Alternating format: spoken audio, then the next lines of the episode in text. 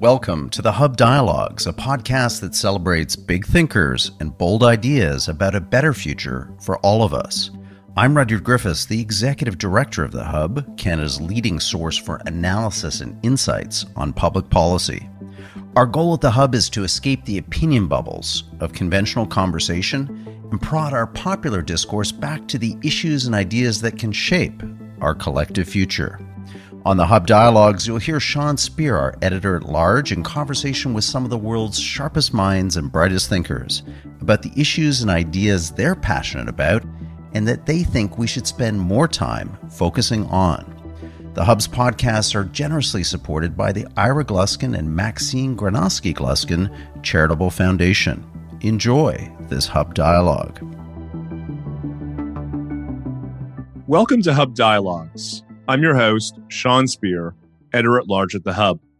I'm honored to be joined today by Christopher Sands, who's the director of the Wilson Center's Canada Institute, an adjunct professor of Canadian Studies at Johns Hopkins University, and a leading scholar and thinker on the Canada US relationship.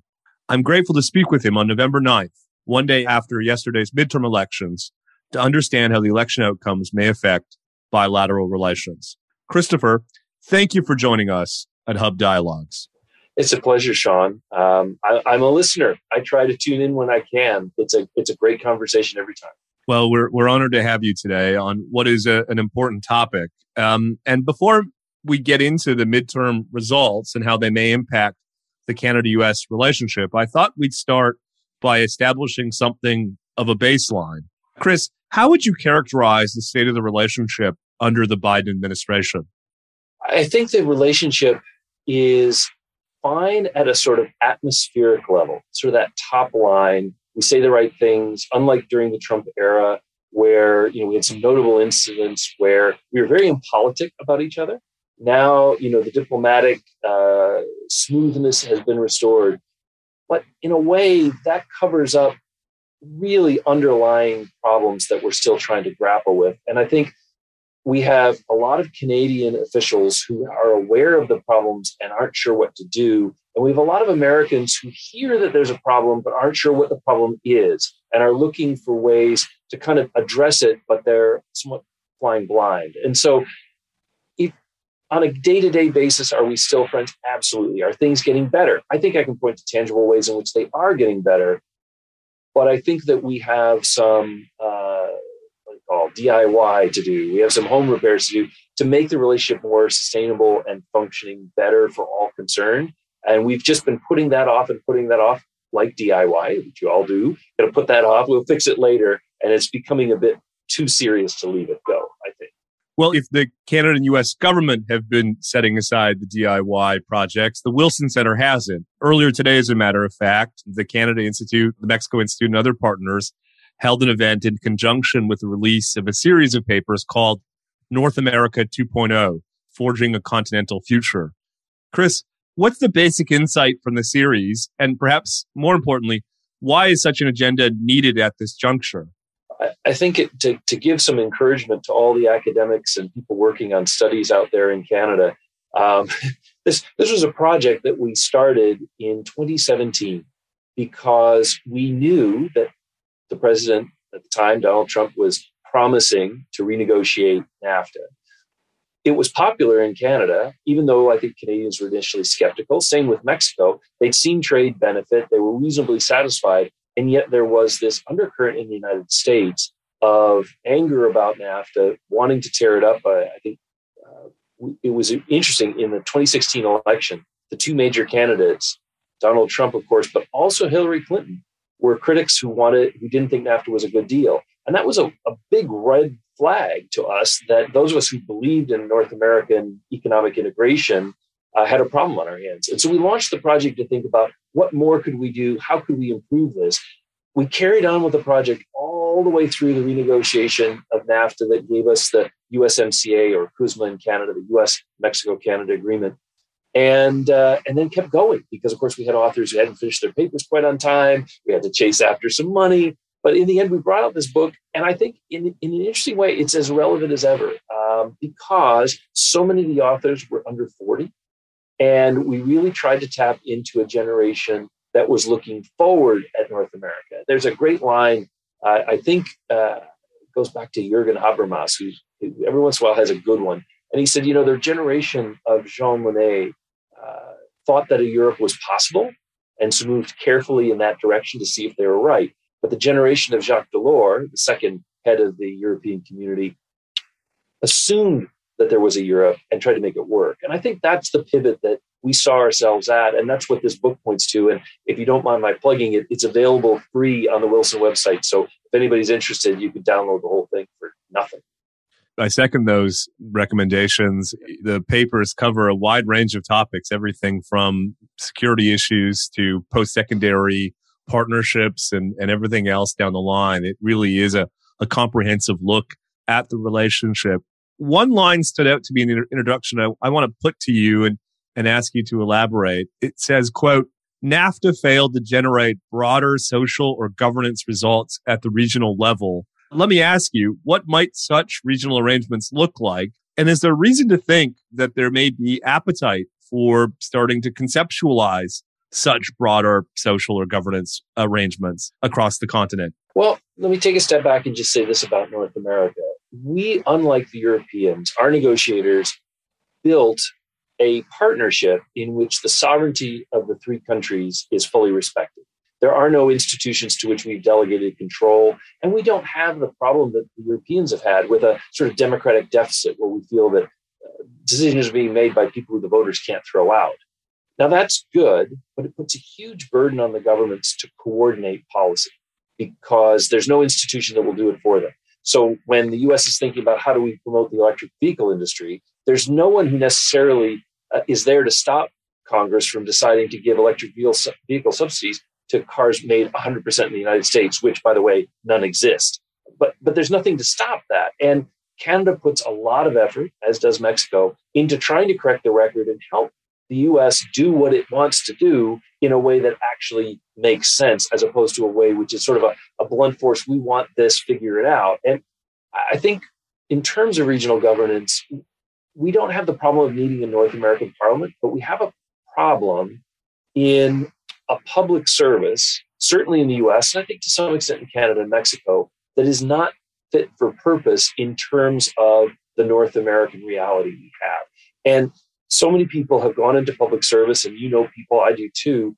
They, they really are domestic policy people. They know the macroeconomy, they know taxation, they know agriculture, uh, you know crop pests, they know invasive species, they know how to build a highway but they don't necessarily have expertise in Canadian governance, Mexican governance, US governance. I think there's a real problem in that integration means to do the things you want to do for your own society, you have to coordinate with partners. And if you don't know how they regulate, if you don't know how their federation divides powers, you don't know where to start the conversation or where to carry the conversation forward. And where we've become aware of this, and I hear about it a lot because it's Washington and everybody talks to you on the metro and around.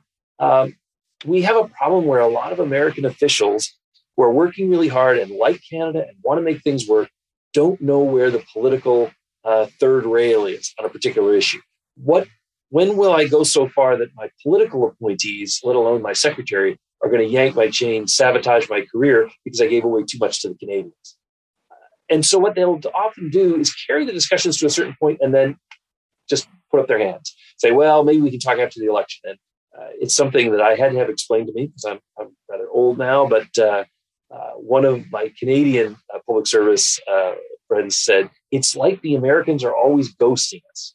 We're having a great conversation and then it just dies. And we don't know what happened. Was it something we said? But often it comes down to that uncertainty. And while that was okay in 1994, 1995, we really aren't where we need to be. And that, to me, is where the governance solution really has to come. It's not about giving away sovereignty and going the European route. It, it's just about recognizing that domestic has become intermestic. And, and we owe partners like Canada and Mexico better than what we are currently delivering here. Let's take up a concrete example in this context. Both the Canadian and US governments have spoken a lot recently about so called friendshoring. Chris, what does that mean to you and how do you think it may manifest itself in bilateral policy? So I think it's a fascinating term. John Austin University of Michigan uh, and Elaine Dezenski had a paper out uh, a couple of years ago where they talked about ally shoring. And that was the term they used. And, you know, that was fine. But one of the first objections was Mexico? Are they an ally?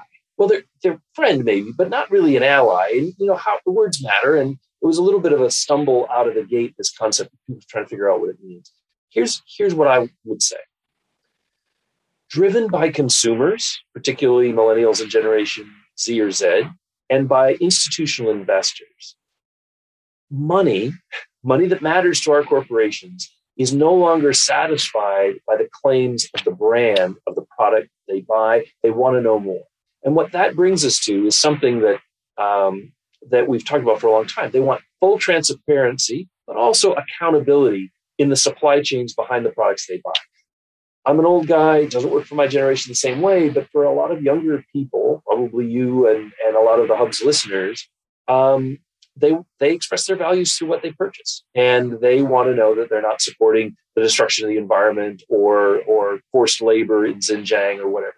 And that's pushing us in the West. I think not just the U.S. but Japan, Korea, Western Europe, and other parts of the Western world to develop supply chains where we have the technology, we are constantly monitoring that supply chain to make sure that all the links are verifiably what they say they are, that the content is really free of all the bad things.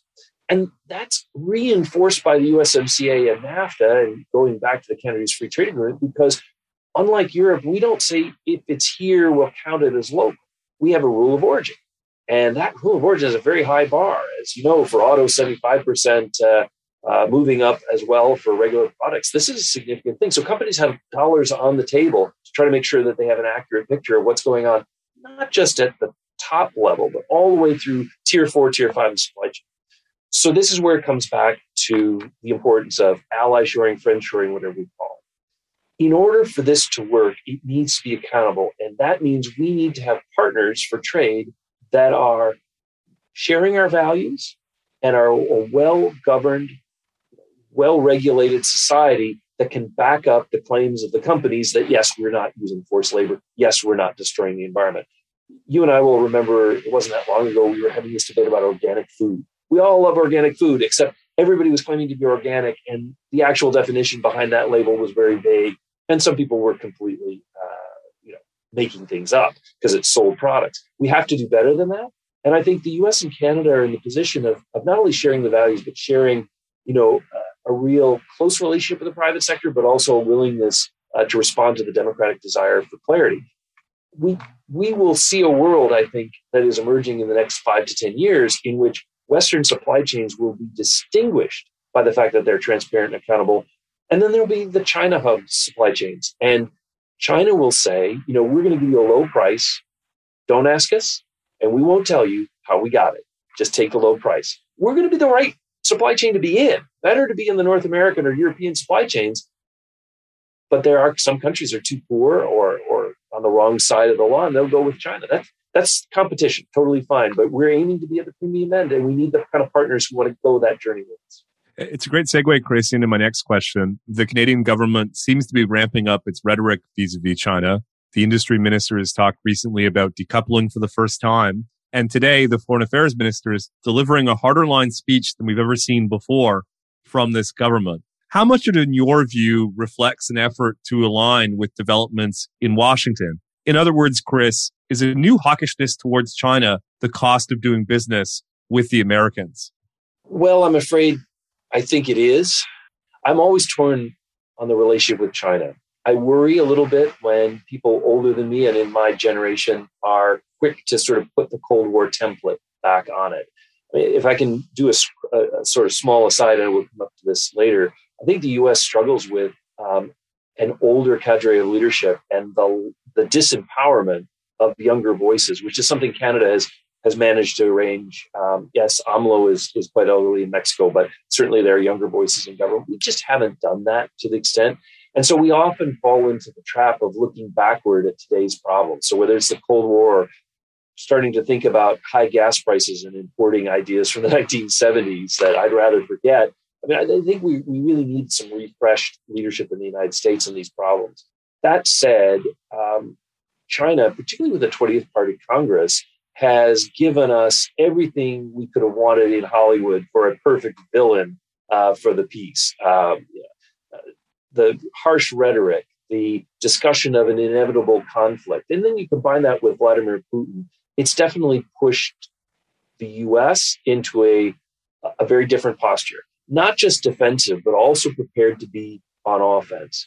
Um, flashback to 2000. I remember when George W. Bush came in as president. His father had been ambassador to China, uh, his father, the president, and there was a real fondness for China and desire to make it work. Bill Clinton had brought China into the WTO. There was a lot of optimism that we could support China's peaceful rise. And one of the first things that happened was that China forced uh, an American spy plane down onto Hainan Island and all of its pilot, uh, pilots and crew as hostages. And it took several weeks for us to get them back. One of the tensest moments post Cold War that we've had. So even if you discount Xi Jinping uh, or say, well, that's the rhetoric that works, he's a bit nationalistic, we also have to deal with a military in China that is harshly nationalistic and quite aggressive. We've seen a lot of their jockeying with American ships and Canadian ships in the South China Sea. Um, they have threatened, even attacked the Indians. Uh, they put a lot of pressure on all of their neighbors. Our partners, and I'd say Canada and the US both, are, are under pressure. And if the US and Canada aren't there to support them, I think we're, in a terrible position. So, yes, the US is taking this very seriously and, and avoiding military conflict. We're focusing on economic conflict. You just saw the administration in the United States, the Biden administration, come out and put a ban on selling microchips and microchip fashioning technology to China. That is probably the most aggressive move we ever played on China and very reminiscent, of some of the columnists have talked about, very reminiscent to what we did with regard to Japan after the invasion of Manchuria, where we decided to put them under an oil embargo and they really had their backs to the wall and felt, you know, we're going to have to strike out to get out of this box the Americans have put us in.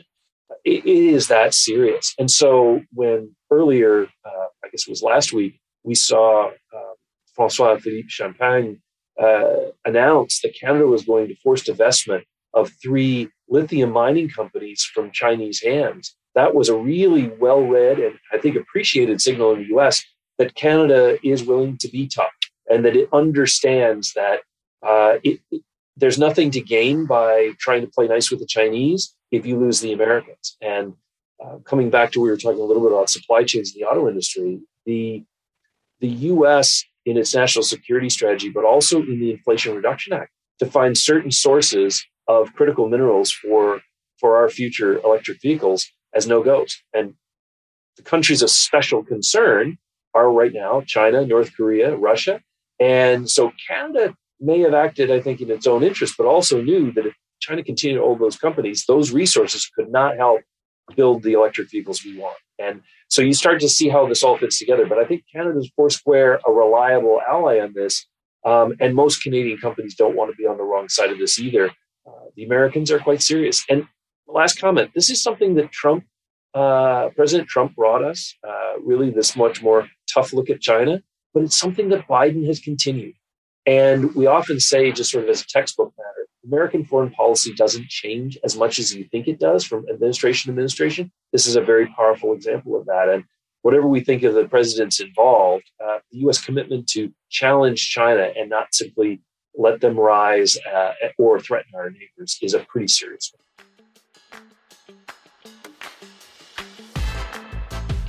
You're one click away from getting access to all the Hub's best analysis and insights. Visit our website, www.thehub.ca, now and sign up for our weekly email news digest. Every Saturday morning, we'll send to your inbox the cutting edge thinking and analysis of our smartest contributors on the week that was. Dive into the big issues and ideas moving the public conversation, courtesy of the Hub Again, you can grab that exclusive email newsletter right now, free of charge, at www.thehub.ca. Now back to our program. Just a ton of insight there. Thanks a lot, Chris. If it's okay, I'd, I'd like to now turn to yesterday's election results. How about a big picture question to start? How would you characterize the outcomes? What's the big takeaway for our listeners? Well, I would say a couple of things. First of all, um, as as you'll note, there really isn't a Democrat Republican divide on Canada. Both sides of the aisle, like Canada, there's a sort of a general goodwill. That isn't to say there aren't individuals who are mad about dairy or you know, some other particular trade issue. Can't count on all of them as being your in your fan club, but but the closely divided Congress, or even a Republican dominated or much more democratically dominated Congress, doesn't bode ill or well for Canada. It's it just it's it's fairly neutral. A second thing I would say though, and where I think Canada um, has a real interest and can be affected by the outcome of the midterms, which as we're talking, we still have some races that are undecided, um, including some important ones. Control of the Senate still up in the air. Is the ability of the U.S. government to actually function. Now, unlike Parliament, we have a system which is deliberately designed to make it difficult to move fast and and slow on most issues. You've seen, even with Democratic majorities, albeit small ones, how little was able to get done uh, under the past two years. Canada has a stake in the US continuing to promote uh, a transition to a more carbon neutral economy.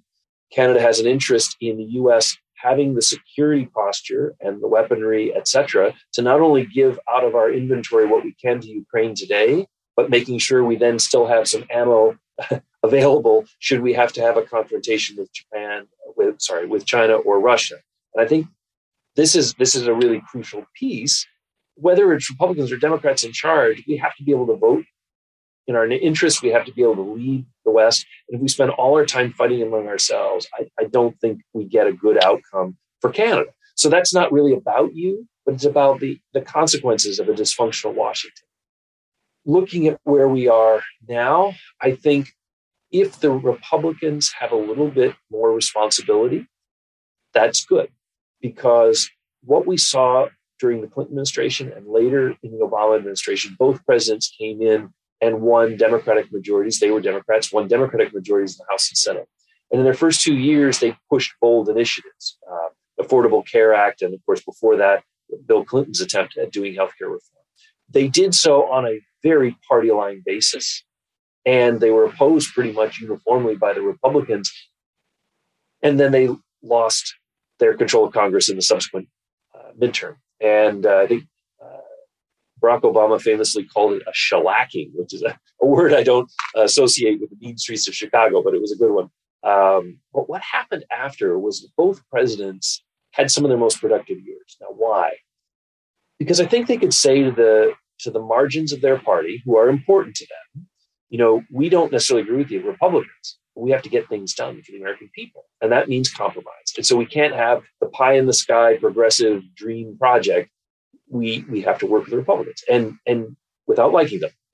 but I think that's really important.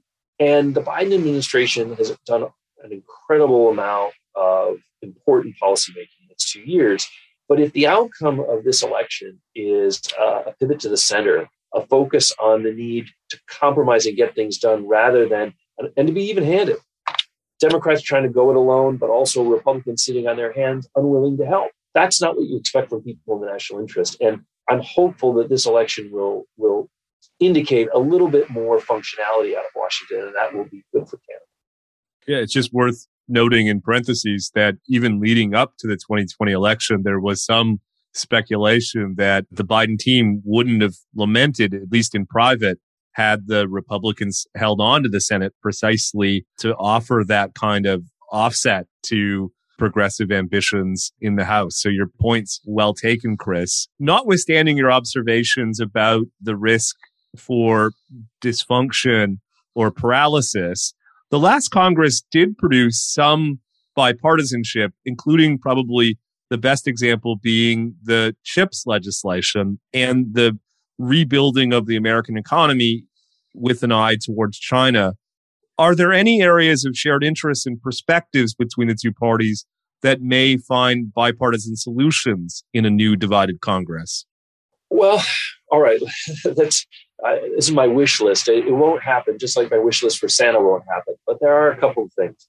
We're early days in a return in Washington to uh, a kind of industrial policy, putting a lot of money into pushing the private sector to move in a hurry in a direction we want to go. Um, I, know you're uh, you're an orthodox economist on these things. Me too, and I I worry about public money picking winners in the private sector. The, the tendency for industrial policy to go off the rails is is a long standing one, and it worries me a little bit. But one thing that we've seen already is um, so much money put in with a particular tie to has to be done in the U.S. And we've heard already from automakers about the concern that all the subsidies for establishing battery manufacturer, lithium ion, other sort of EV batteries, or even EV storage for home household use. GM now has a GM Energy unit that's going to build similar to the car battery, but something you can have in your house to even out uh, peak and trough eras. That what we're doing now puts our allies like Canada, uh, but especially Europe, South Korea, which is does a lot of work in this area, at a disadvantage because there are billions of dollars available for locating here and no dollars available there. Now, in her uh, fiscal update mini budget, uh, Chrystia Freeland said, "We are going to find the money. We are going to compete. We want to make sure Canada can still participate."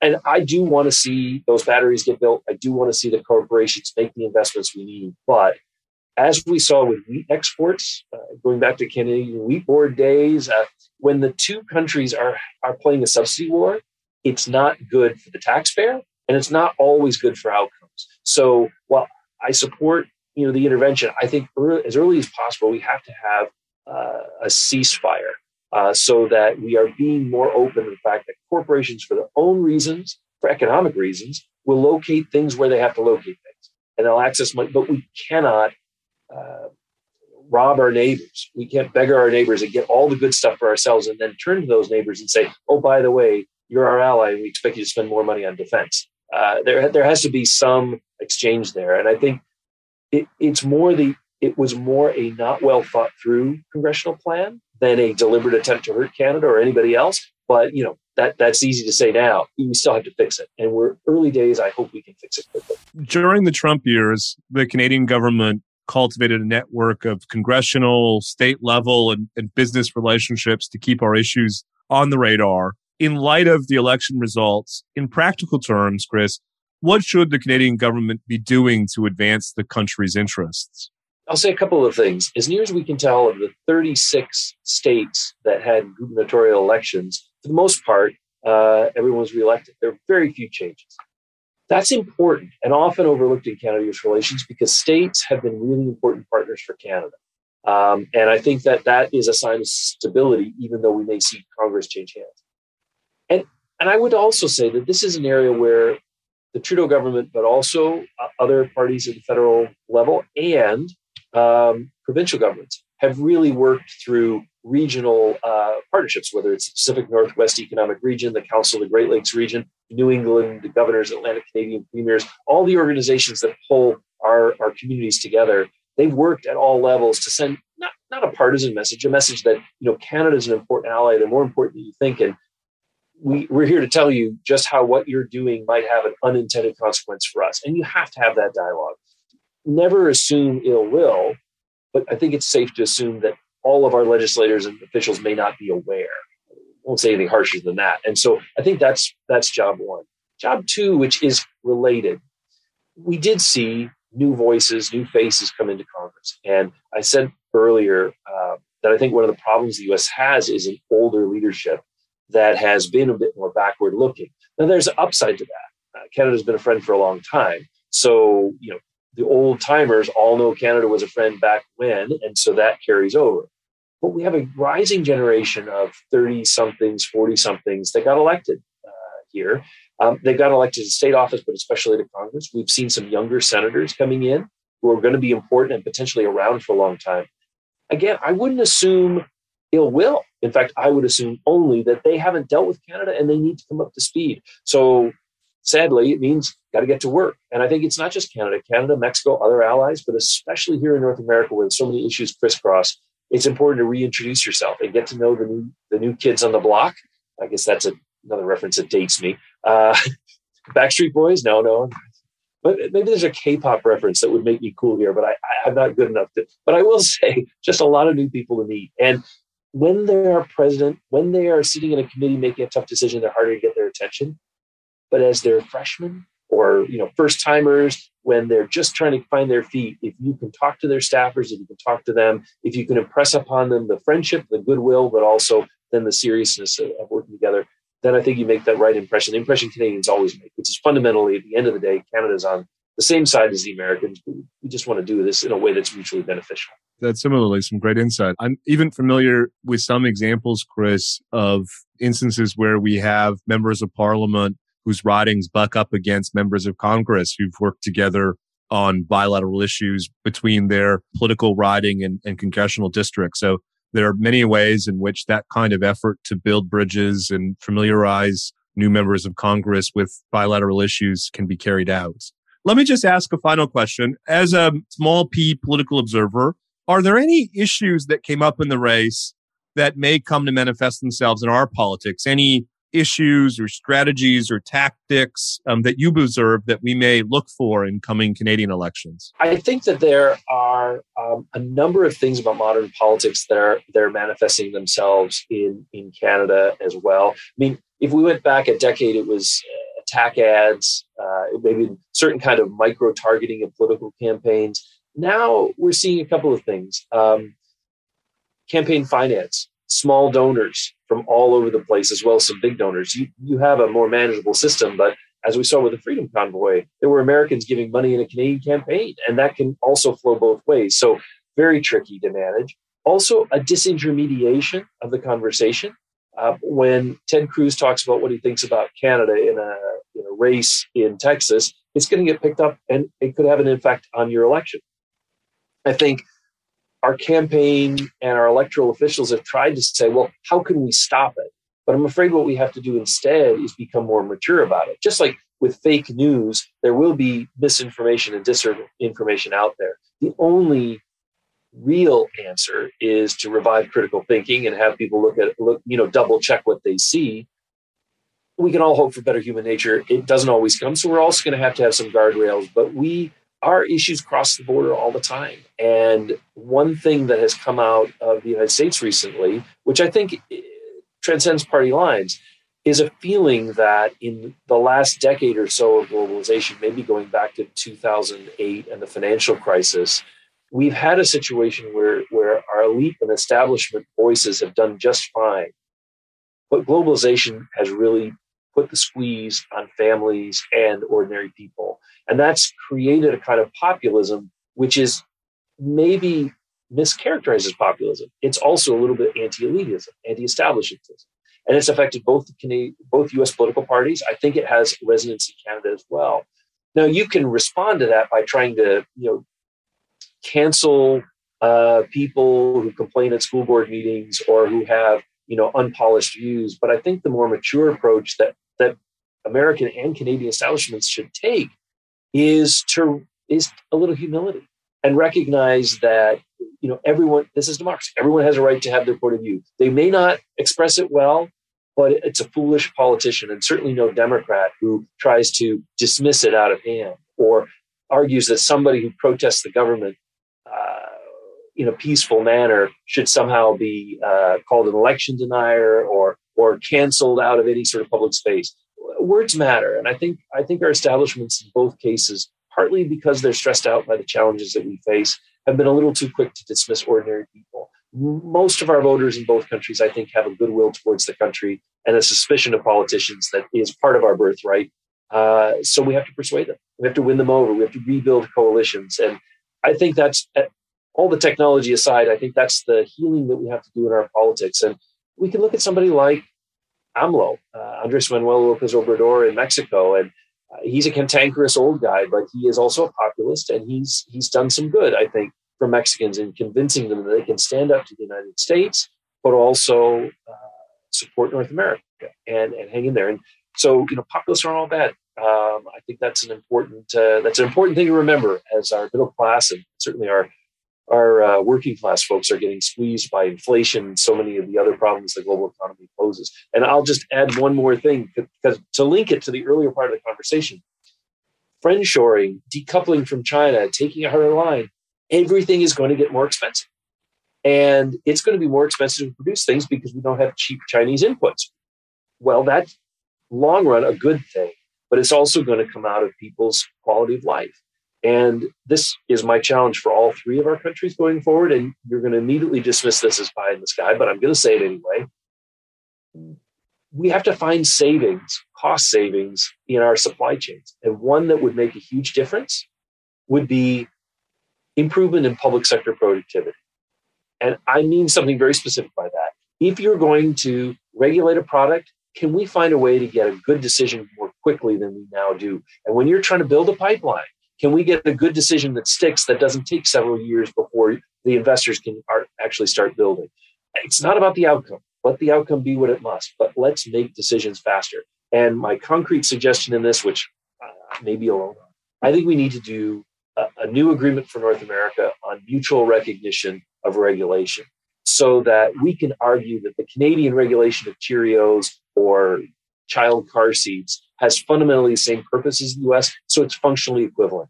And if a small business gets it approved in Canada where they know their regulators, it's good to sell all over North America. I think things like that that eliminate unnecessary duplicative tests, that eliminate debates about minor differences in the measurements we prefer, and let business do what it needs to do and spend less time trying to please regulators, I think is, an, is a net positive for all of us. But those are the kind of ideas we need. I don't expect we're going to get them from maybe some of the older leadership, uh, but this is my sad attempt to seem cool like the kids that I'm talking about. Futuristic ideas. If critical thinking is an antidote to some of the issues and challenges that you raised earlier, then I would recommend listeners to have listened to this episode. Christopher Sands, director of Wilson Center's Canada Institute, an adjunct professor of Canadian Studies at Johns Hopkins University. Thank you so much for joining us at Hub Dialogues. Thank you, Sean. It's been a pleasure. Thank you for listening to this episode of the Hub Dialogues, brought to you by The Hub, Canada's leading source for analysis and insights on public policy. We hope that you enjoyed this episode. Please share your favorite Hub podcasts with friends and family, subscribe wherever you get your audio online, and leave us a rating and review. We greatly appreciate your feedback and comments. I'm the Hub's executive director, Rudyard Griffiths. The host of today's program was Sean Speer, the Hub's editor at large. This episode was produced by Amal Attar Guzman. The Hub's audio producers are Alex Glutch and David Matta. The Hub podcasts are generously supported by the Ira Gluskin and Maxine Granovsky Gluskin Charitable Foundation. Thanks for listening.